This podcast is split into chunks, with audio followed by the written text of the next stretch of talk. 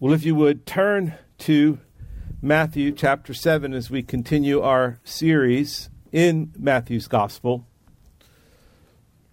We've spent many months in the Sermon on the Mount, and this verse that we are looking at this morning, Jesus is coming to a close on his sermon, and we'll finish up that sermon in, in a couple of weeks.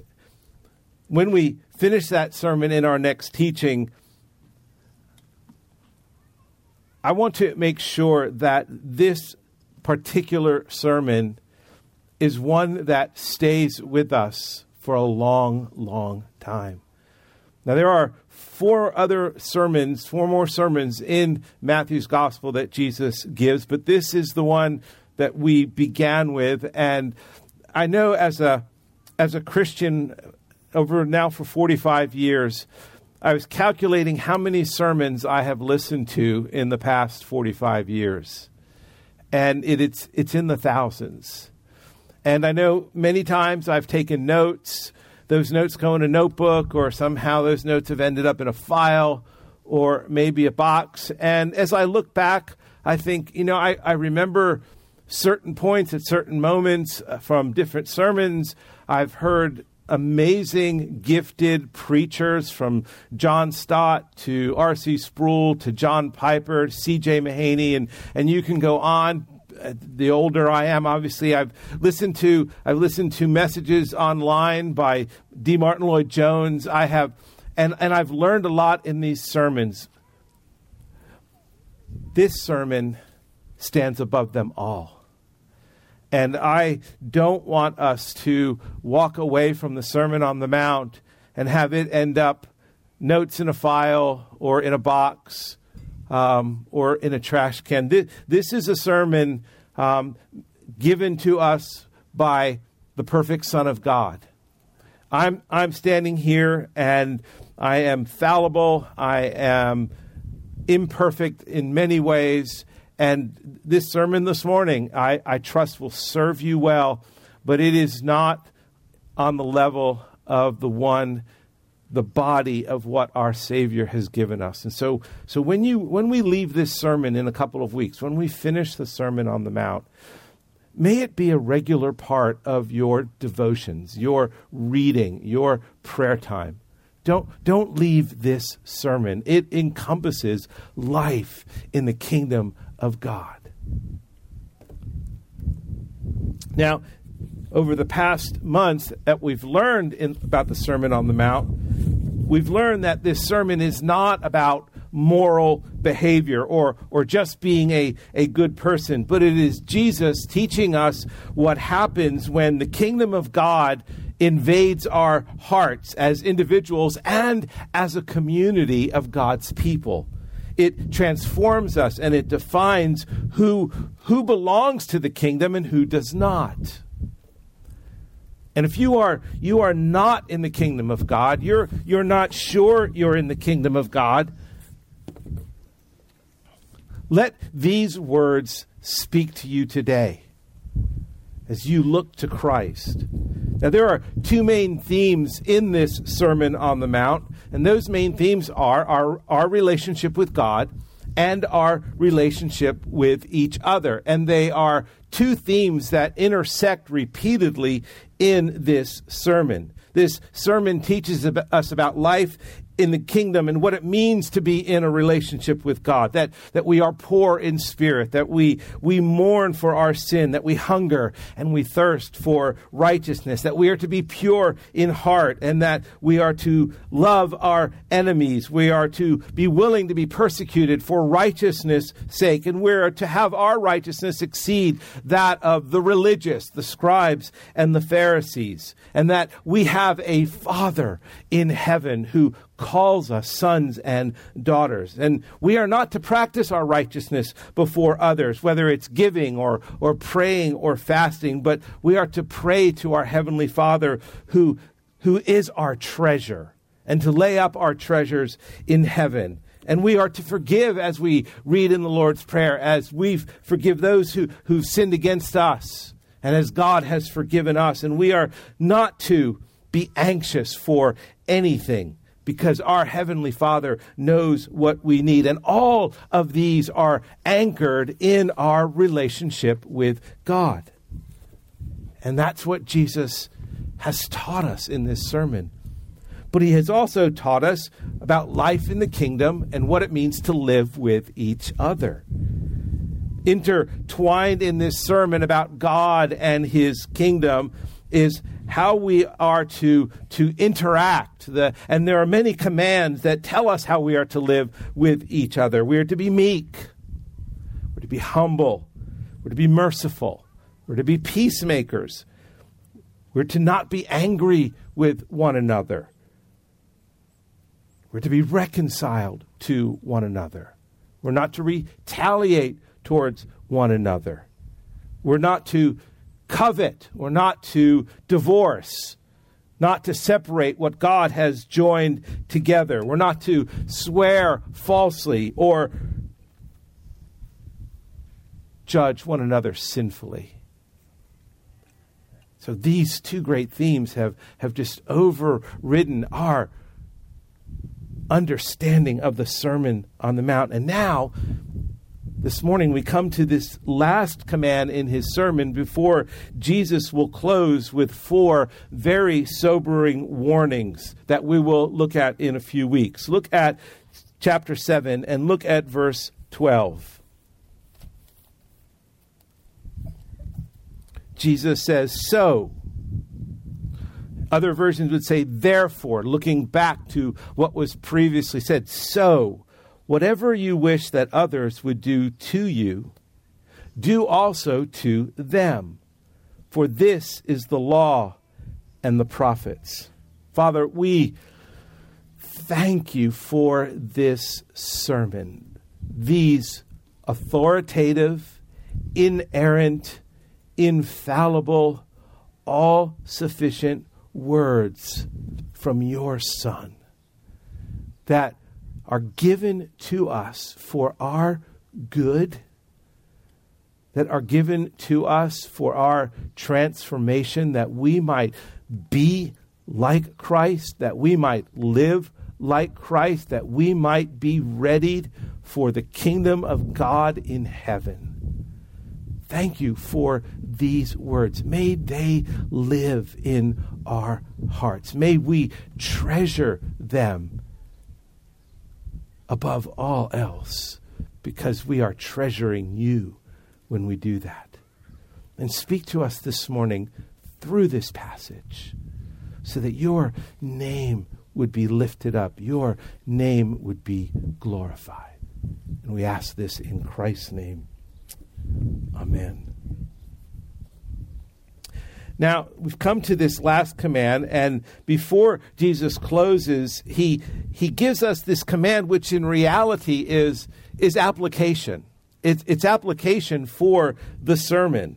At the beginning of chapter 7, Jesus exhorts his disciples with, with a command judge not, judge not, that you not be judged. And then he goes on to explain what sinful judging looks like and what and how we should first humbly address our own sins before we seek to care for someone else. It would seem natural as I read this, and I'm sure as you have read this, it would seem natural that, that 712, so whatever you wish that others would do to you, do also to them, for this is the law and the prophets, would, would follow directly after 7 6 after the, the passage on judging not. But Jesus doesn't do that. He, he waits. And even though it is a perfect application to 7 1 through 6, instead, before he gets to the application, he does what is most important to him. He addresses our relationship with our Heavenly Father because this relationship, our relationship with God, impacts every other relationship we have. The relationships we have in our homes, the relationships we have with our friends, the relationships we have in this church, the relationships we have in the world. And Jesus puts our need for God at the center of our relationship with others so that we can live with one another as he requires. The Sermon on the Mount, if you if you've been reading it, studying it and as you've listened to it these past months, the Sermon on the Mount exposes who we truly are.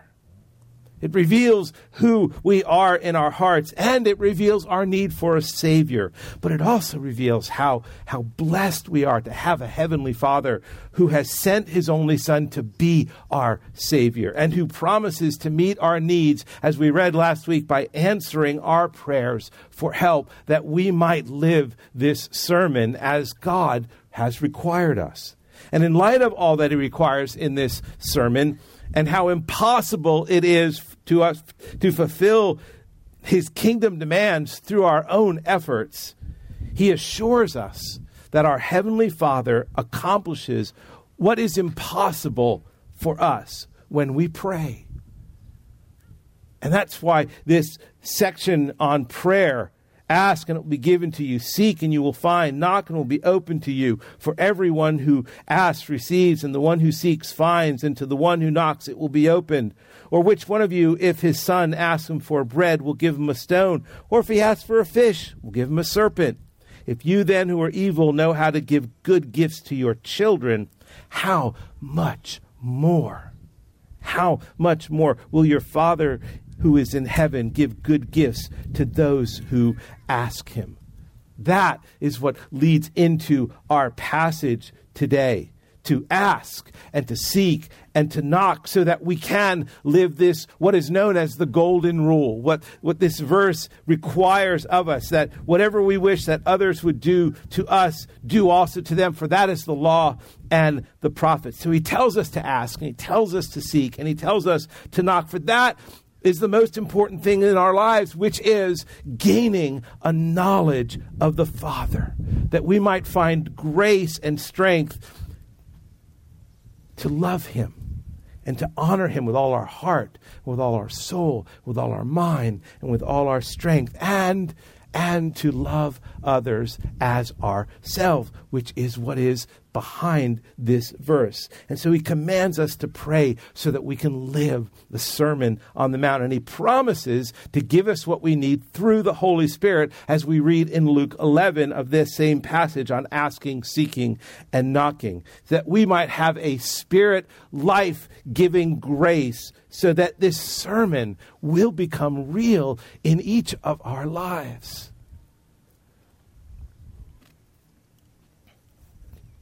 God's grace makes God's commands possible. And so, 712, a final command that really summarizes the entire sermon. And, and we're going to actually start in part B of this verse. For this is the law and the prophets. And that is, that is the first point, the fulfillment of Jesus' sermon.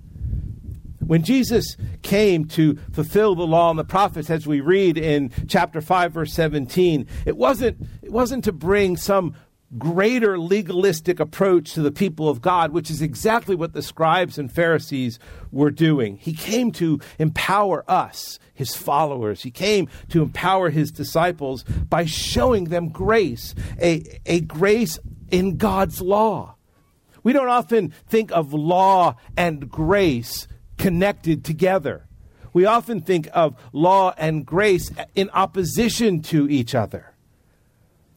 But the law of God is the grace of God. It's rooted in the gospel. It's rooted in gospel grace. In Exodus 20, we, we studied through the book of Exodus, and when we came to the Ten Commandments, the Decalogue, in Exodus 21 and 2, before God gives the commandments, this is what he says and God spoke all these words, saying, I am the Lord your God who brought you out of the land of Egypt, out of the house of slavery. And then, after telling them, the Israelites, what he has done for them, he gives the law. He says, Grace came and delivered you, grace came and ransomed you.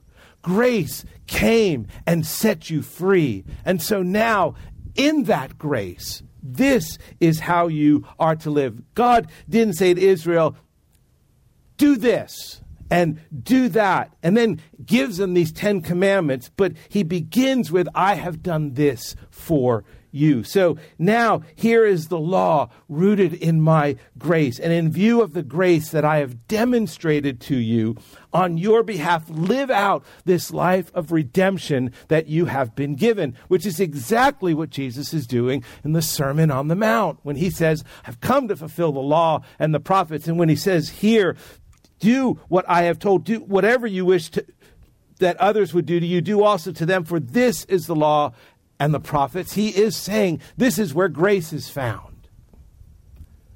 This is where the gospel is seen. The same gospel pattern is right here in 712, and it is central to our entire sermon. The sermon isn't a law meant to weigh us down, but it's about the grace of God given to us in Christ. And this is why this verse is not some just detached piece of moral advice. You want to have a good life? Just do the good things to others so they'll do them back to you. No, this, this command, this imperative, this application is tied directly to our relationship with God, where we can ask and we can seek and we can knock, and God will give us the Holy Spirit to live the life, the Spirit of grace who has transformed us by grace. That is why this verse isn't just some piece of moral advice, it's an expression of saving grace.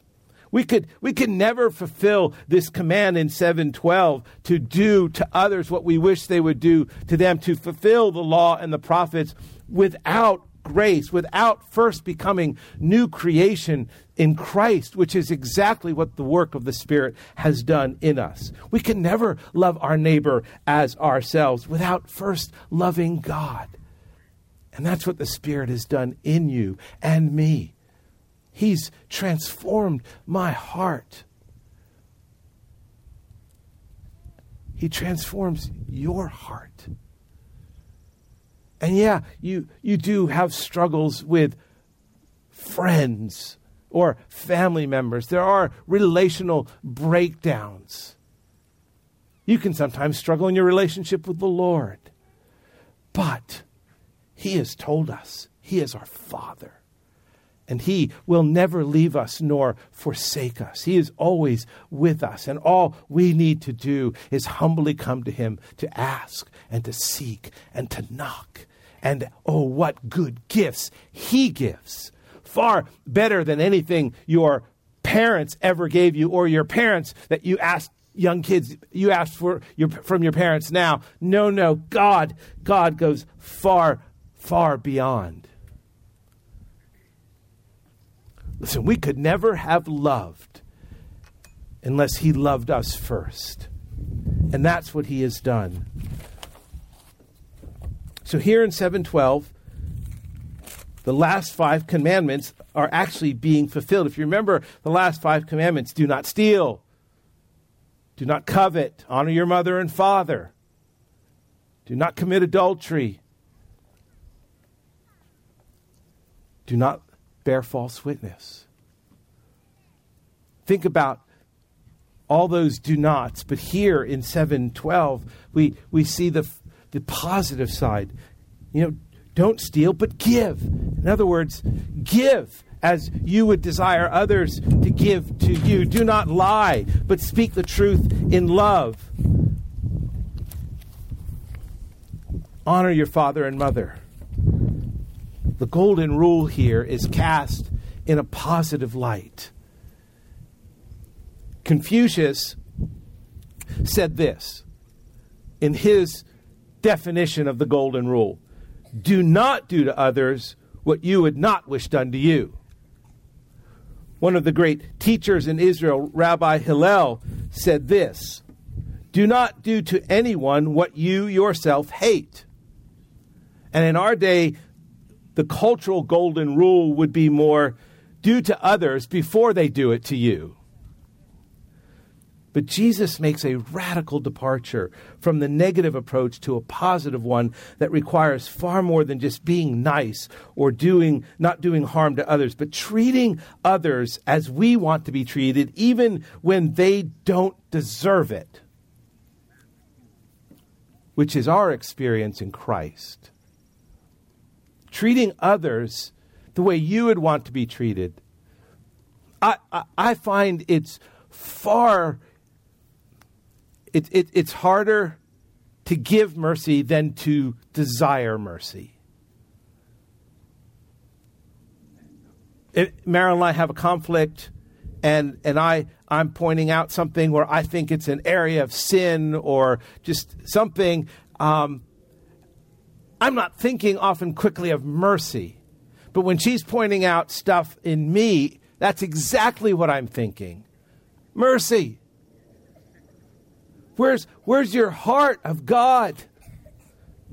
Where's your loving me as you love yourself? No, no. And this this passage, this is what, what Jesus is saying. So whatever you wish that others would do to you, do also to them. In other words, treat them the way you would want to be treated. And it's known as the golden rule, which again, n- not unfamiliar. Now, Matthew Henry, in his commentary, said this Christ came to teach us not only what we are to know and believe, but what we are to do. Not only towards God, but towards others. And not only towards fellow Christians, but towards those in general, all with whom we have to do. And so that, that, that is the fulfillment of the law. That is the fulfillment of the law and the prophets that it is rooted in grace, that we are extending grace, that we are fulfilling this law by treating others as we would want to be treated.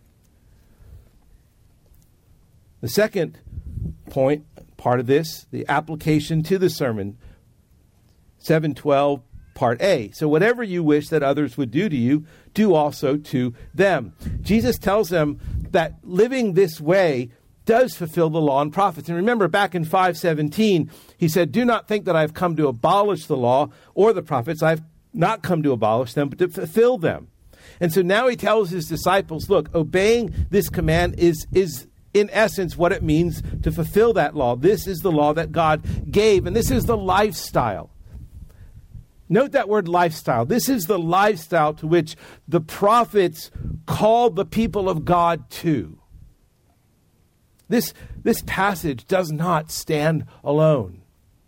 It is interpreted and defined by other passages that expands our understanding of what Jesus is saying here. In Deuteronomy 6, you shall love the Lord your God with all your heart, with all your soul, and with all your might. Leviticus 19, 18. You shall not take vengeance.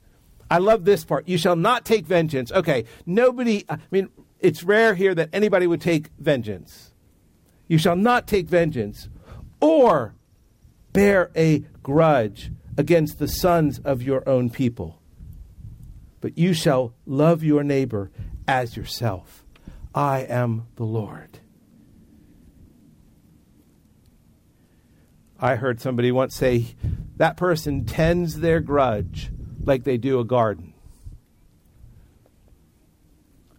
Jesus is telling us just the opposite. Later in Matthew 22 37, Jesus is asked, Lord, which is, which is the greatest commandment? And he responds, You shall love the Lord your God with all your heart, and with all your soul, and with all your mind. This is the first and greatest commandment. And a second is like it you shall love your neighbor as yourself. On these two commandments depend all the law and the prophets. That's what's standing behind 712. Loving the Lord our God with all our heart, soul, mind, and strength, and loving our neighbor as ourselves. In other words, foundational to our relationship that we have with each other is our relationship with God. And that we're to do to others what we would want others to do to us.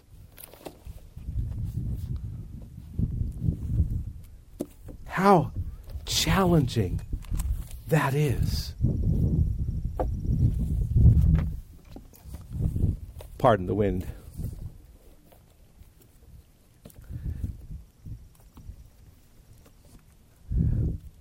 Let me give two points of clarification because this passage in Matthew 22, love your neighbor as yourself, rooted in first loving God with all our heart, soul, mind, and strength.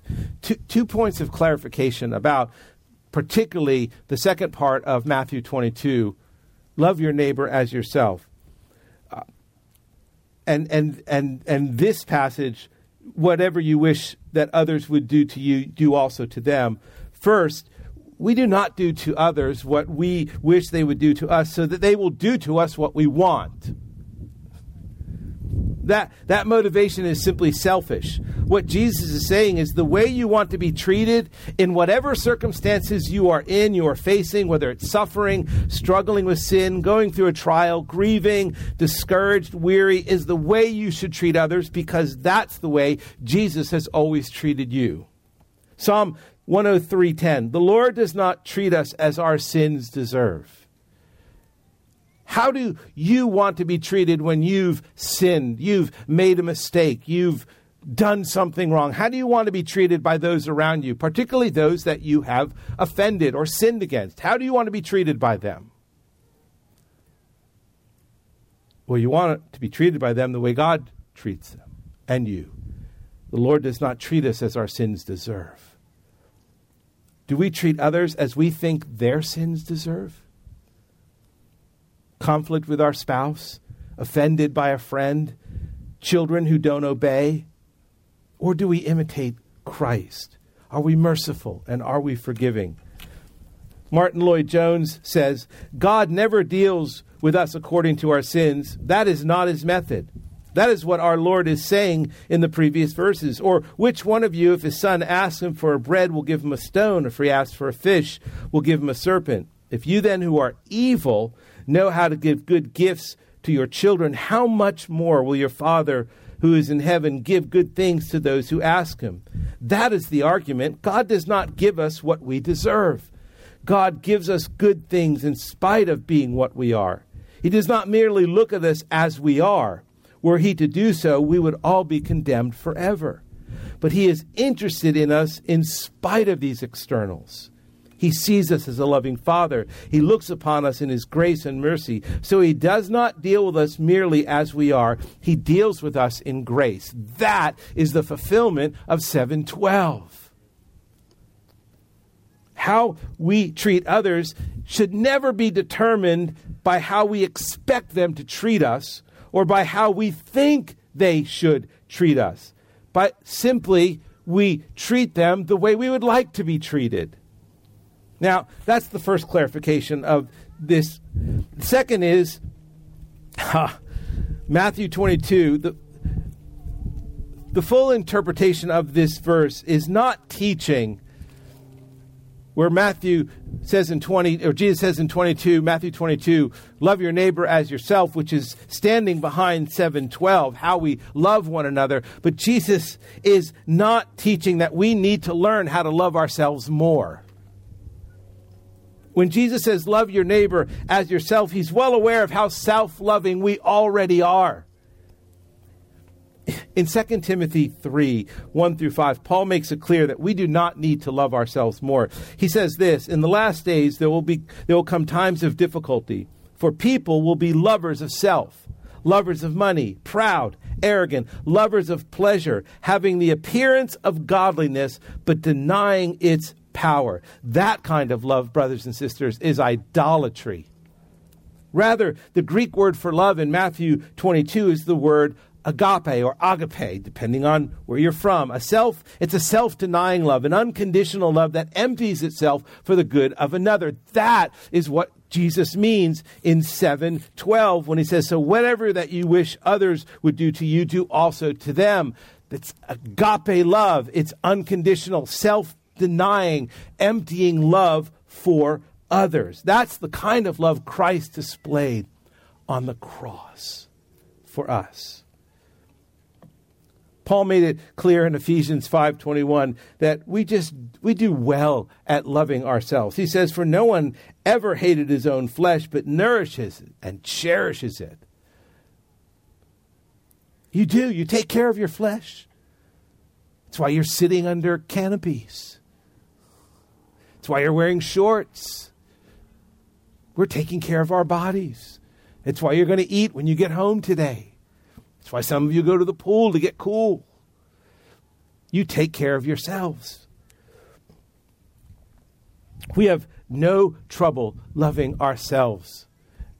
And so let us not think of love one another uh, and love others as you love yourself as though we need to love ourselves more. No, just the opposite. So, what enables us to meet this demand? What enables us to not love ourselves more? Well, it's our relationship with Christ. It begins with Christ. It begins with the gospel of what God has done for us and how he has loved us. Devin read from Romans 5.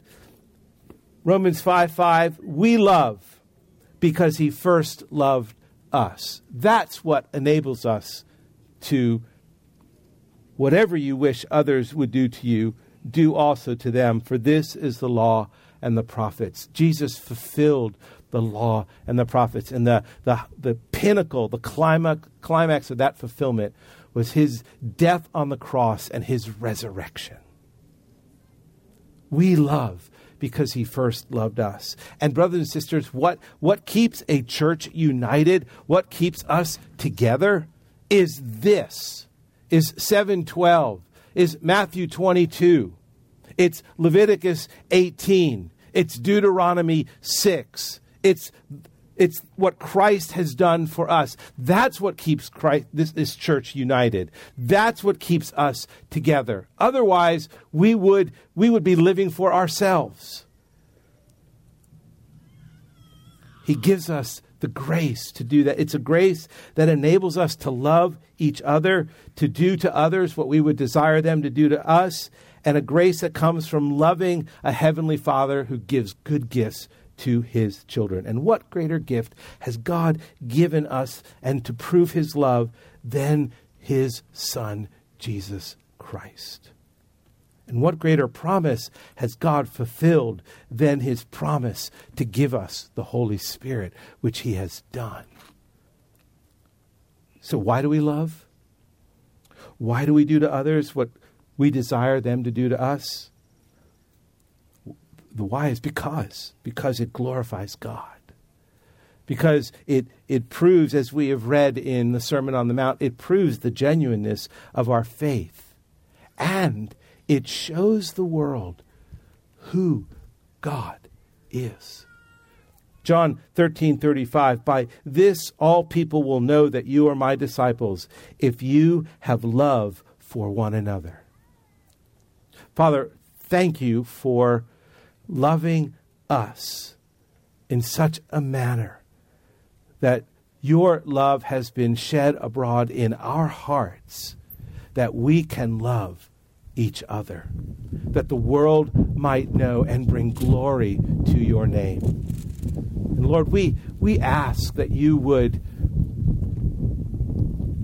you would sink this truth deep into our hearts and our minds. Help us to, to be faithful to these words that your Son has spoken to us. And Holy Spirit, we ask, we ask that you would come.